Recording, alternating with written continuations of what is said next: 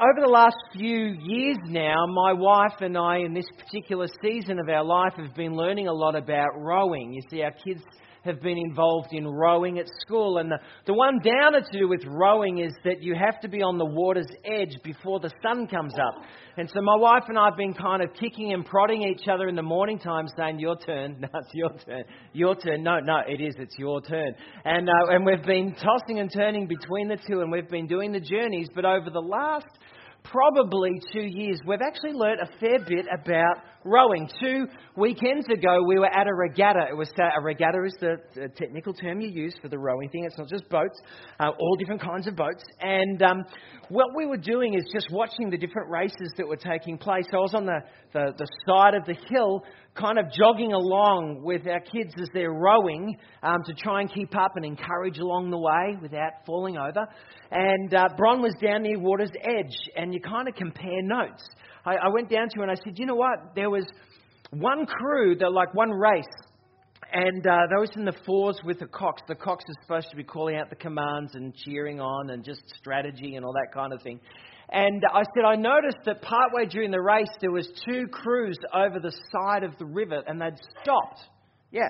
Uh, apparently what happened as soon as the starter said go, one of the boats just veered out of their lane and just crashed into the other boat and they kind of just stopped. And Bron says, Yeah, you know, they don't know it, but you can hear what they're saying because the water, it echoes. Yeah, all kinds of anger and frustration and, and uh, disappointment boiling over, you could imagine, right? And the, that's not the only thing that happens when in a rowing regatta. Uh, the first thing is crashing potential. The second one, if you're into rowing, you'll, you'll know this word it's called crabbing. Anyone heard of crabbing before? It's not going and catching the little critters under the rocks, right? It's actually a term they use when someone has got their oar stuck in the water and it kind of acts as an anchor. So I was on the finish line for watching the boys' eights come through, right? And there was this crew that was coming second. They had like 50 metres to go. It was an awesome sight. I mean, they were powering towards the line. And then the stroke. That's the guy who's the most technical in the crew, who's supposed to be setting the tempo and the pace.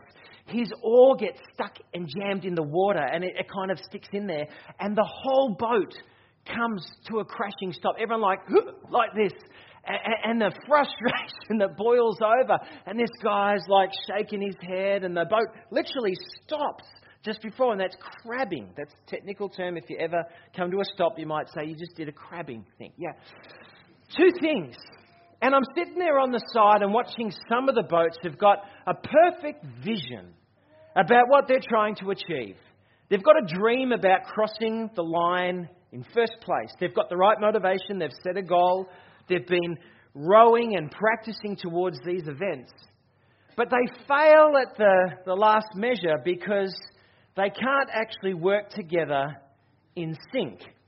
It strikes me there's two reasons often why businesses, companies, families, every, just can actually fail along the way. They might have the right dream, they might have the right desire, but they fail, if you like, in the design of how the thing is supposed to work.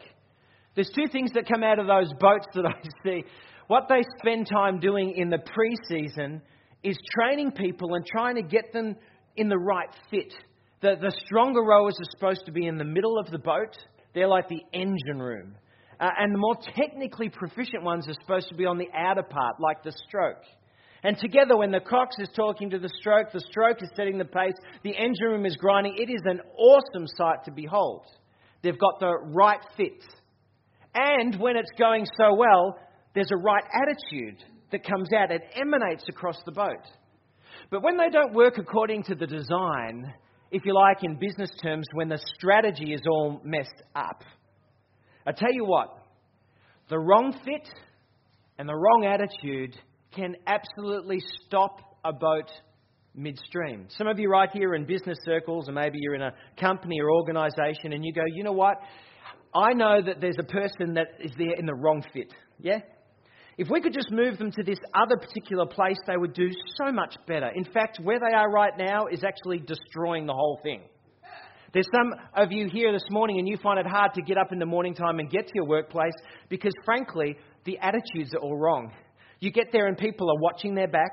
They're waiting for someone to make a mistake so that can be filed for the next time. Yep.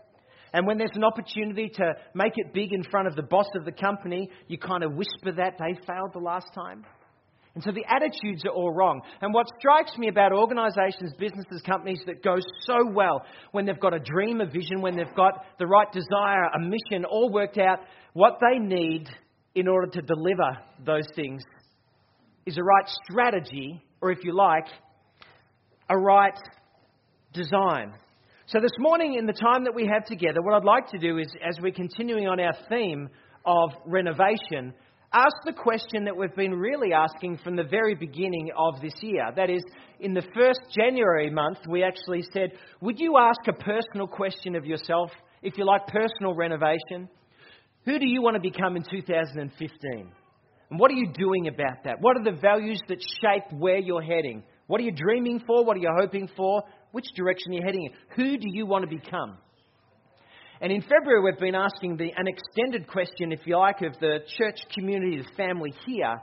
That is, who does NCR want to become in 2015 and beyond, 2020 and 25 and 30? Where are we actually heading? It's been a conversation we've had in the life of the community over these last number of months. And so the question, if you like, we've been asking these last three weeks has been God, who do you want us to become in 2015 and beyond? Two weeks ago, we looked at, if you like, um, a vision that Jesus had. And these are my summary words. It was his dream, if you like, when he walked and paced this earth and it's captured in a, book of the Bible called Mark chapter 1 in verse 15. And this is my summary of his announcement, his dream, his vision that captivated his audience. It goes something like this God, the creator of heaven and earth, is fulfilling his ancient promise to put the world right through his son Jesus. And you, you are welcome to be part of this glorious vision. So do an about face before it's too late Clean yourself up with God by taking hold of Jesus with all you've got and allow His life to infuse all of yours so others will see that you're not just play acting, but that God's alive in you and His forgiving, restorative power is available for all. When Jesus came casting vision, he cast it broad and wide, and, and people followed and they asked questions and they pushed into this and intuitively, some of the questions would have gone along the lines of this Jesus, what's the paradigm that you're working towards? If you had have asked Jesus that question around this vision and this dream, he would have had an image something like this. And this is as deep as it's going into the bigger picture this morning. But if you like, Jesus had a paradigm which is a very Jewish paradigm of the way in which the world would be. And Jesus believed in the depth of his being that his Father was was God Himself, and that, that if you like, that the history of this world would one day culminate in these two things happening. That is, God's heaven, that's the sphere with the H in the middle, that God's heaven, that is not a, necessarily a location up there on the white clouds, but another dimension where God dwells. That that dimension where God dwells would come and take up its residence here on earth. If you asked and you pressed into Jesus, this vision, this dream you have, is it going to have a, an outworking one day, an end game? And he would say, Of course. You see, one day I believe that my Father's heaven, where he dwells, will come here and dwell here on earth. And that, if you like, is eternity. That's a new heavens and a, and a new earth. And you can be part of that. In fact, last week we unpacked this whole mission of Jesus and we said that people matter to God. If you ask Jesus, why are you doing what you're doing? Why are you bothering going to the cross? Why are you bothering dying? Why are you bothering with people who are unlike you or who might have a leprosy, who might have different social diseases, who might put you off and make you feel uncomfortable? Why do you hang out with them? He would say at the heart of his vision and mission is that people matter to God. And that one day he had this picture that heaven would come to earth and people would be called to account for what they've believed and how they've lived, and that Jesus himself would be that judge. You might say to me this morning, Troy, do you believe that there's a thing called a heaven and a hell? And, and do you believe that God likes sending people there, like he sends people away from him? Well, let me put it this way Jesus did talk about a heaven and a hell. But if you don't want to spend your time with God in this life, what makes you think that you'd want to spend eternity with Him in the next? You see, there's a lot of people who might say, oh, well, if there is a God, I'll just ignore that and actually get on with my own life. And then uh, I'll kind of make a decision at the, at the end when I see that. Jesus says, no, actually might be too late for that. In fact, if you've set your life in a trajectory away from God, and you don't want to have a bar to do with Him in this life, what makes you think that you'd want to spend eternity with Him in the next? And so God doesn't send people, He desperately doesn't want that. But He allows people to have their own choices. And in the end, he says, you can have it your own way. You see, at the heart of Jesus' vision is this saving paradigm that he wants people to be in a new heaven and a new earth dwelling with him. If you like, Jesus had this picture of there's earth, and that's the, the, the future history of the world, heaven and earth together. So, what's your strategy, Jesus, for li- linking the two and bridging the two? I mean, if you want people to move from here to here, what's your design? What's your end game? What's your strategy? That's what I want to unpack this morning in our time together. So, you ready for it? You might be shocked by this next bit because Jesus actually articulated his strategy, his design. And this is how it goes. He said this to a group of people hanging out on a hillside. You are the light of the world. Wow, let's just stop there for a moment. You are the light of the world. Now, I know a number of you are sitting here right now going, I knew it. I knew it. I knew I was special to God. I knew I was His shining light. He calls me a light. You see, I am the light of the world. So, for any of you who have grand ideas about being that, that perfect person that's just going to reflect and just be, you are the light of the world, let me tell you this you is not you. You is not you, it's actually you. Does that make sense? When he says you are the light of the world, you doesn't mean you, it means you. You doesn't mean you, it means you, plural. You are the light of the world. He's not talking to me or you individually. Jesus' strategy, if you like, has something to do with people, you, plural. Make sense?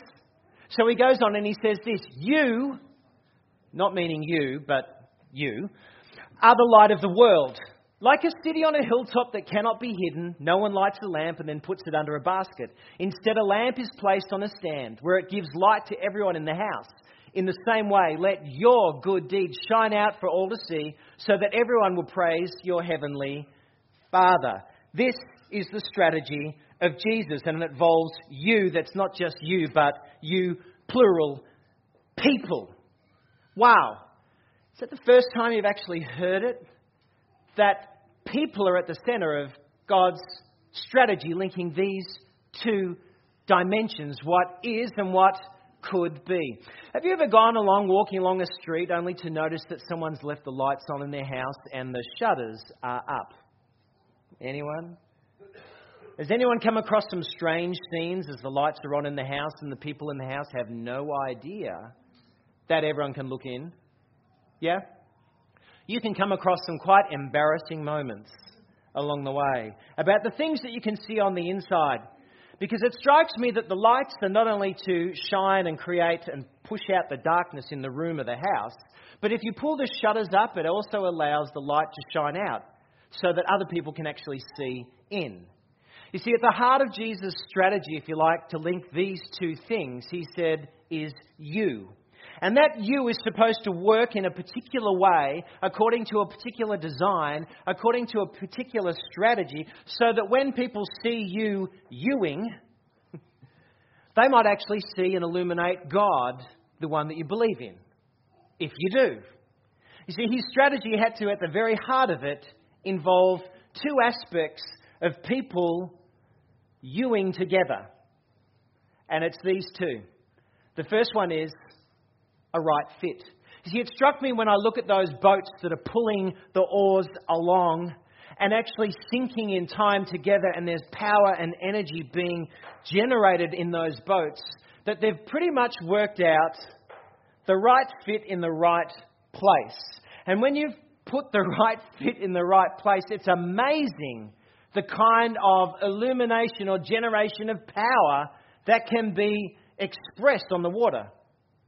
And Jesus says it's the same with this group of people he calls you that he likens to, and he gives another name called the church. You see, the church is made up of people. At the heart of it is people working and living and being together. It's not a building, it's actually the people that actually might house that building, and they're supposed to do something.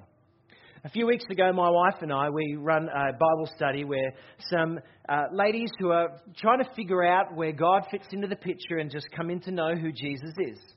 And I asked them a trick question. I said, Ladies, why do you bother getting up a morning and coming along on a Sunday morning to church? They looked at me as though, uh, shouldn't you know the answer to this? You, you're the minister, aren't you? You're, you're, you're the leader here. Is this a trick question? One of them thought about it for a moment. She said, Actually, I like it. I said, That's, that's nice. And, and the other lady, she said, Actually, it helps me remember. Really? It helps you remember. She said, Yeah, it helps me remember in a week that's gone chaotic and crazy that I can actually remember the bigger picture of what I'm here for. I said, Let's unpack that for a moment. What, what are four good, give me four good reasons why anyone should swing their feet out of a morning time and actually get up and, and come along to a group of people who they're just getting to know. We came up with these four. The first one was this I've forgotten. I have no idea what the first one, actually, I do know. First one is this it hits a reset button. You see, you can have a crazy, chaotic week, and you, you come along of a morning time, you swing your legs out, you know, you're lying there, and you flip a coin. Should I go this morning or not? Should I? Hard week or not? You flip a coin, and you called heads, and it lands on heads, and you're like, oh, I've got to go. And then you come along, and, and, and the reset button is hit because you encounter God in a way that actually hits a reset for your life. I was forgetting. The second reason is that not only that, is that it helps you, it, it helps you belong and be encouraged along the way. you see, uh, what we talked about is that it hits the button of the, of the encouragement. You can come along, you've had such a discouraging week, and then someone smiles at you and they ask you a question and they actually involve themselves, and it kind of encourages you along the way. It hits the encouragement button. And then there's the third button, I call it the drift button. You know, the first thing to go in people's spirituality in their lives and connecting with God is if you want to start to drift away in, in relationship with God and Jesus, the first thing that goes is regular connection with a group of God followers or Jesus followers. In fact, it helps you, if you like, hit the drift button to arrest you from drifting. And the last one is this it hits the build button. That when you come along, it's not something that you just uh, get and take away. It's actually something that you, you give to others because it helps build other people up. Like the boat, if you have the right fit in the right place, it can have a powerful effect. In fact, the Bible picks up on this whole theme about the right fit. In the book of Ephesians, where Paul, a follower of Jesus, he writes this profoundly about that you strategy, that, that you being youing people operating together in a particular way. He writes this. Now, these are the gifts. Now, I'm not thinking about a present wrapped up here. I'm thinking about strengths, skills, abilities, spiritual gifts, if you like, that God uh, bestows upon someone when they come to know Jesus, but also their own talents and their abilities that they have naturally. Now, these are the gifts that Jesus Christ gave to the church. the apostles, the ones who start up things, the prophets, the one who, who kind of just are advocates for right and wrong and they hear what God says in a clearer way and they share it with others, the evangelists, those who can share with other people quite simply who Jesus is, and the pastors, those who have a caring, shepherding kind of heart, and the teachers, those who instruct and help people. And their responsibility, it says, is to equip God's people to do his work and build up the church, the body of Jesus Christ.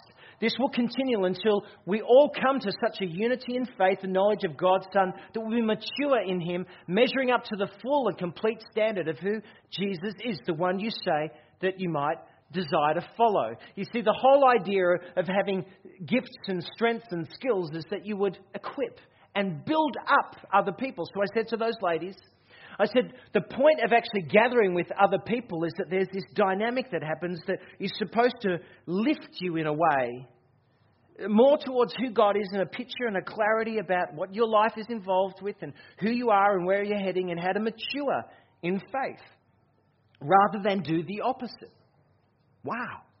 So I said, when you flip the coin of the morning time and you come along, have you ever been in the situation where you're like, ah, I'm not sure if I want to be here this morning? Wrong side of the bed, you just prefer to, and then someone smiles at you. Yeah, we've had that happen. And they just kind of say hello in an unobtrusive way, yeah. And then you walk in and, and, and someone else tags you and they kind of give you another smile and they say hi and they call you by name and you think, oh, they remembered me. They didn't really, they just wrote it on the tag and they just remembered. It helps. But they remembered my name without even that. And then when I came in, I grabbed a coffee and, and someone turned to me and said, Can I give you mine? And it was like, That's nice. And then you came in and you sat down and someone sang.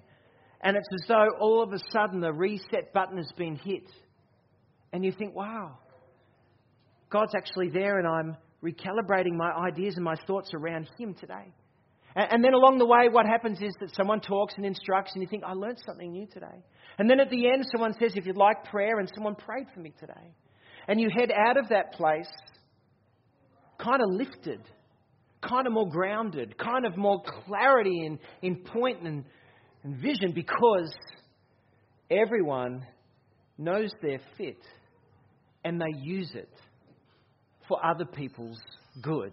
You see, going along isn't just checking in and checking out, it's actually using your strength, your skill, your ability to build. There's all different kinds, and they are worked out in this community all the time, every week. I marvel. But the second one that goes hand in hand with it, you might have the right fit. But if you don't have the right attitude, then it counts for little. I remember a man who came to me, I've told you this story before. He said, Troy, he discovered that I was a minister of a church. And he said, You are my last chance. I said, What do you mean? He said, I've been trying to discover more about God, and I've been going along to church. I said, How's it been? He said, It's been dreadful. I said, Really, why is that? He said, I went to a place, the first time I went to a place, I went in, and everyone was speaking in funny languages. I had no idea what they were saying. He's a Greek guy, so it clearly wasn't Greek. And he said, I had no idea what they were saying. This is a particular gift called the speaking in tongues or different kind of languages, God given. And he said, I had no idea what that was. I said, What did you do? He said, I left. I said, Then what did you do? He said, I still wanted to connect with God, so I went to another church. I said, Really? I said, How was that church? He said, Well, I went into this particular church and I wanted to get to know people, and no one would talk to me. I said, Really? He said, Yeah, at the end, when the thing was over, everyone turned in in huddles and started to talk amongst themselves. He said, I was so annoyed about this. I went back week in and week out to just until someone actually would speak to me because I wanted to connect with God. I said, Then what did you do? He said, After weeks, no one spoke to me, so I went to the minister. And I told him what was happening. And the minister said to me, I know it's a problem we have around here. We should do something about that. But he did nothing. I said, Then what did you do? He said, I left in frustration. I said, Then? He said, I went to another church. And I was doing this thing called an alpha course, discovering about who God is and Jesus and the whole big picture. I said, What happened then? He said, When we got into small groups, they wouldn't listen to any questions I had. They wanted to talk about something completely different to what was of interest to me. I said, Then what did you do? He said, I met you. So I'm going to come to your church, and this is the last chance. Went, wow. You see, the, the way in which the whole strategy of Jesus is supposed to work is that not only you have right fit people using their strengths, talents, gifts, abilities to actually build one another up, but there's this other thing that's supposed to pump and flow through the boat in order for it to work properly. And it's this thing called love. You see, strip it back from this, what this man was saying. Strip it back, strip it back, strip it back, strip it back at the heart of what God's strategy is, if you like, the youing. Is when that youing is infused with loving. You see, love in a simple definition goes something like this it's the will to extend yourself for the purpose of building up another person. Love is the will to extend yourself for the purpose of building up another person. Love. Last week I heard a magnificent story. It was hard.